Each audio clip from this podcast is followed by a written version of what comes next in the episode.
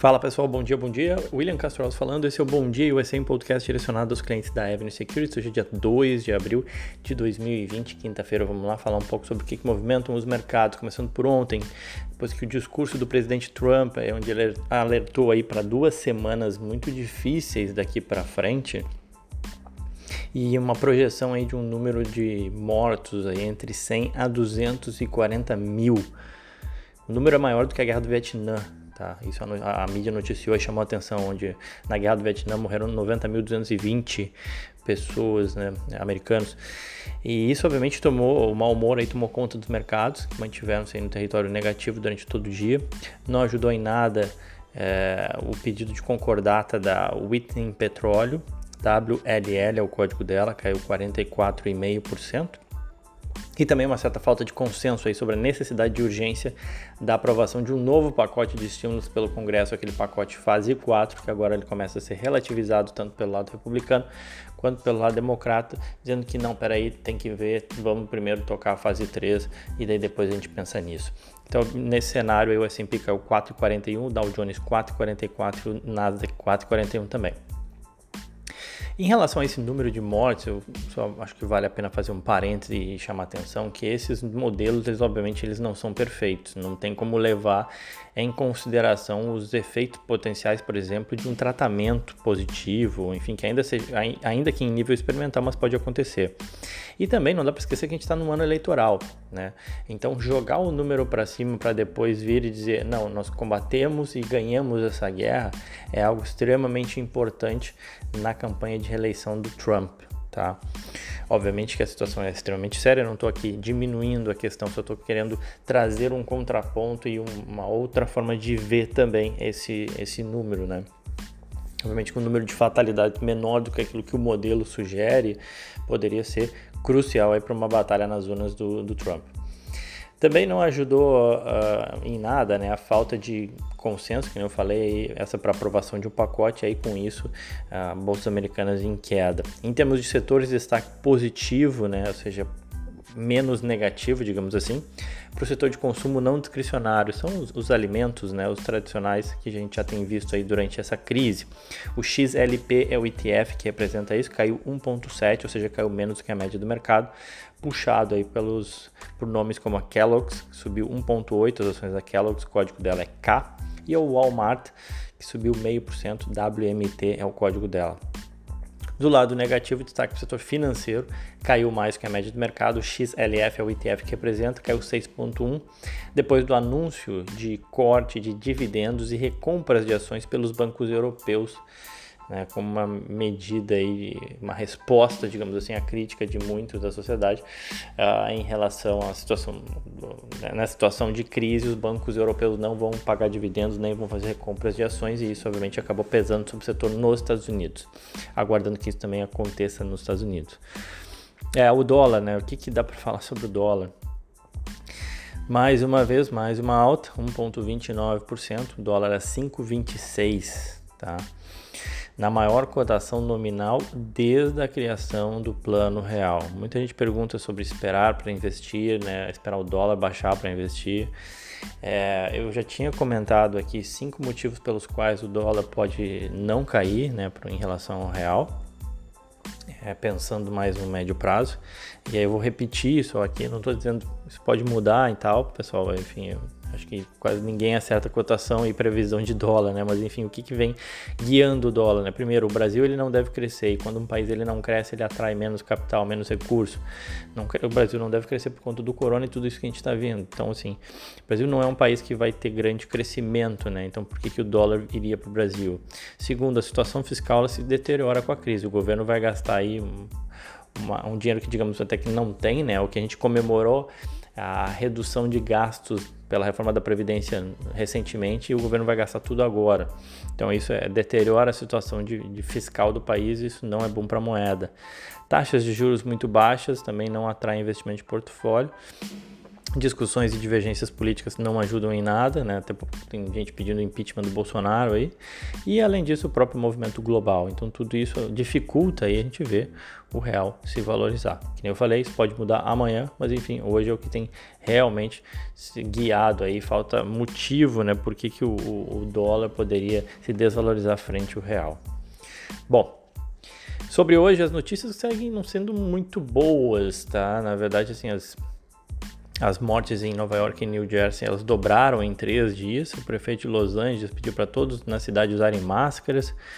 É, a gente teve um condado lá no centro da China que foi isolado novamente depois de um surto de casos também de novo no corona, apontando aí para uma dificuldade na contenção né, desse vírus. É, e o que teve de contraponto positivo aí é que surgem sinais aí de que o pior pode acabar em breve na Itália, tá? Enfim, independentemente disso, é, a gente, com exceção do, dos Estados Unidos, na Ásia a gente viu tons mistos, bolsa em queda na Índia em 4% e 1,3% no Japão, mas alta aí de 1,7% na China e de 0,8% em Hong Kong. As bolsas na Europa é, também com uma leve alta, exceção aí da Espanha que cai 0,35, mas em geral leves altas. Uma recuperação frente a ontem, né? E o S&P futuro ele aponta para uma recuperação também, sobe aí 1,8%. Então, pelo menos começamos aí com um dia com uma toada, uma visão positiva, né? Esperamos que se mantenha. Uh, eu falei que ia comentar sobre o petróleo, né? Então eu vou começar a falar aqui uma série sobre o petróleo. Eu digo uma série porque o assunto ele dá margem para várias discussões, né? Falar de petróleo é bastante amplo. O petróleo é um jogo de xadrez geopolítico aí cheio de teorias e suposições, né? É, mas vamos lá, vamos começar a falar dele então. Primeiro eu começo dizendo que é muito simples e fácil comprar petróleo através da Avenue. Diferentemente de, de, das, das, alternativas que eventualmente você pode ter no Brasil, nos Estados Unidos é muito simples, tá? O principal ETF que replica o desempenho da commodity é o USO, é o, o, United Oil Fund, perdão, USO. Obviamente que assim como a commodity, ele cai forte. Em 12 meses, uma queda de 66%. Mas ele não tem nenhuma alavancagem importante que se diga, tá?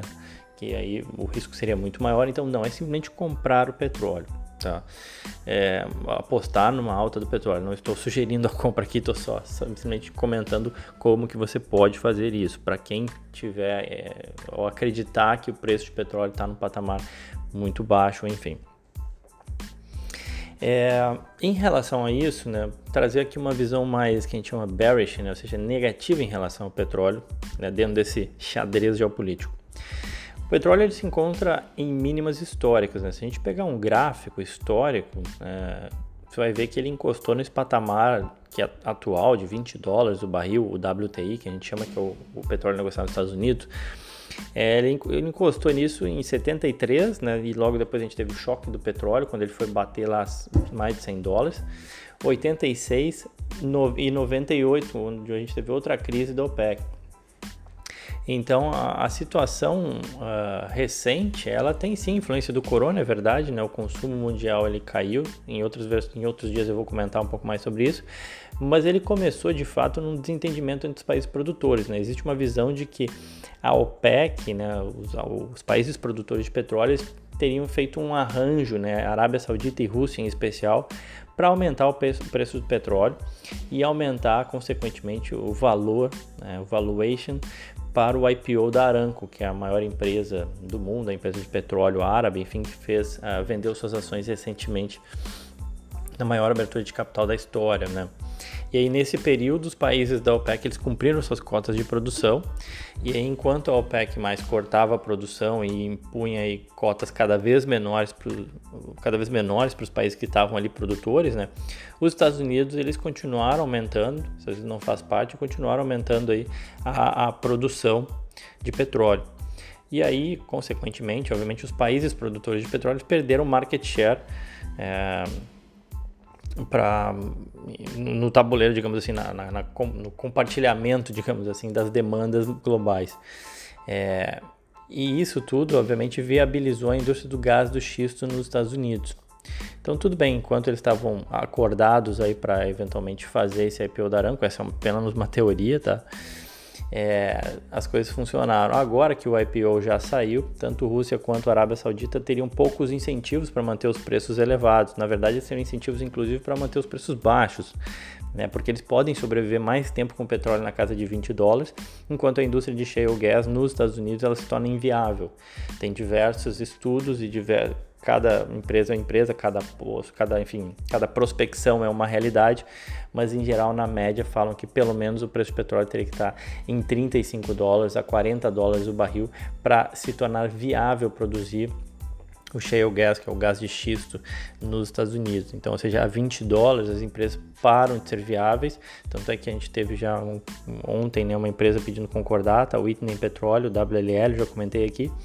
E essa seria a intenção de árabes e russos que brigam entre aspas, digamos assim, e deixando o petróleo lá embaixo. Enfim, uma teoria, vou comentar mais ao longo aí dos próximos dias. Ontem o petróleo subiu 4%, a 21,30 o barril, após notícias aí, é, uh, desculpa, mostrando que as dificuldades no setor em manter a produção nesse nível de preço, é, ela existe e obviamente, tanto é que a Whitney Petroleum entrou em concordata, é, e também contribuiu aí para a alta esperança de uma resposta do governo Trump para a crise depois da reunião né, dele com empresários do setor e aí o petróleo subiu 4%. Hoje o petróleo dispara com o plano da China de comprar a commodity para ampliar suas reservas. As ações de energia também ganham espaço lá na, na bolsa, nas bolsas europeias e as moedas ligadas ao petróleo, como o peso mexicano e o rublo russo, são destaques aí entre os emergentes. Tá? É, enfim, isso só comentando especificamente de hoje. Eu, conforme eu falei, vou comentar mais ao longo dos próximos dias. E seguindo também eu ia falar de uma carteira diversificada com ETF, né? Eu comentei que hoje eu ia falar de um portfólio mais agressivo. Será que é possível ter uma carteira diversificada com apenas ETF? Sim, é possível. Né? Para aqueles que não querem ter o trabalho de escolher ativos ou mesmo a composição de carteira, essa pode ser uma solução de baixo custo. Basicamente, você comprou um ativo que ele representa uma carteira como um todo. Estou falando do AOA, iShares Core Aggressive Allocation ETF. AOA é o, o código dele. Tem uma taxa de administração de 0,25% ao ano para o investidor ter um portfólio agressivo. O que é um portfólio agressivo, William? Bom, é, segundo esse ETF, são 36% alocados num ETF que investe essencialmente no S&P, 28% alocados em ações de países desenvolvidos, 8% alocado em ações de países de mercados emergentes e 3% alocado em ações small e mid caps, ou seja, 75% da carteira do, desse ETF está em ações. 25% alocado em renda fixa, são bons governamentais e corporativos, tanto americanos quanto globais. No ano, obviamente, por ter uma parcela muito grande de ações, o ETF apresenta uma queda de 18% em 2020 e em 12 meses 10%. Mas é normal aí, tem a ver com o perfil de um portfólio mais agressivo que tem uma parcela bem maior em ações, 75% em ações, que não comentei. Amanhã eu vou comentar sobre o portfólio voltado para o crescimento, tá bom? Quem quiser pode me seguir no Twitter ou Instagram, arroba Castro Alves, onde eu comento um pouco mais sobre o mercado americano. E gostaria de falar que o conteúdo desse podcast é apenas para fins informativos, não serve como uma recomendação de compra ou venda de qualquer título em uma conta da Evelyn ou em qualquer outra conta. Não é uma forma de venda de um título. Também não são relatórios aqui de pesquisa que e não servem como base para qualquer decisão de investimento. Todos os investimentos eles envolvem riscos e o desempenho passado de um produto financeiro ou de segurança não garante resultados ou retornos futuros. Tá bom, pessoal? Era isso então, fico por aqui, aquele abraço.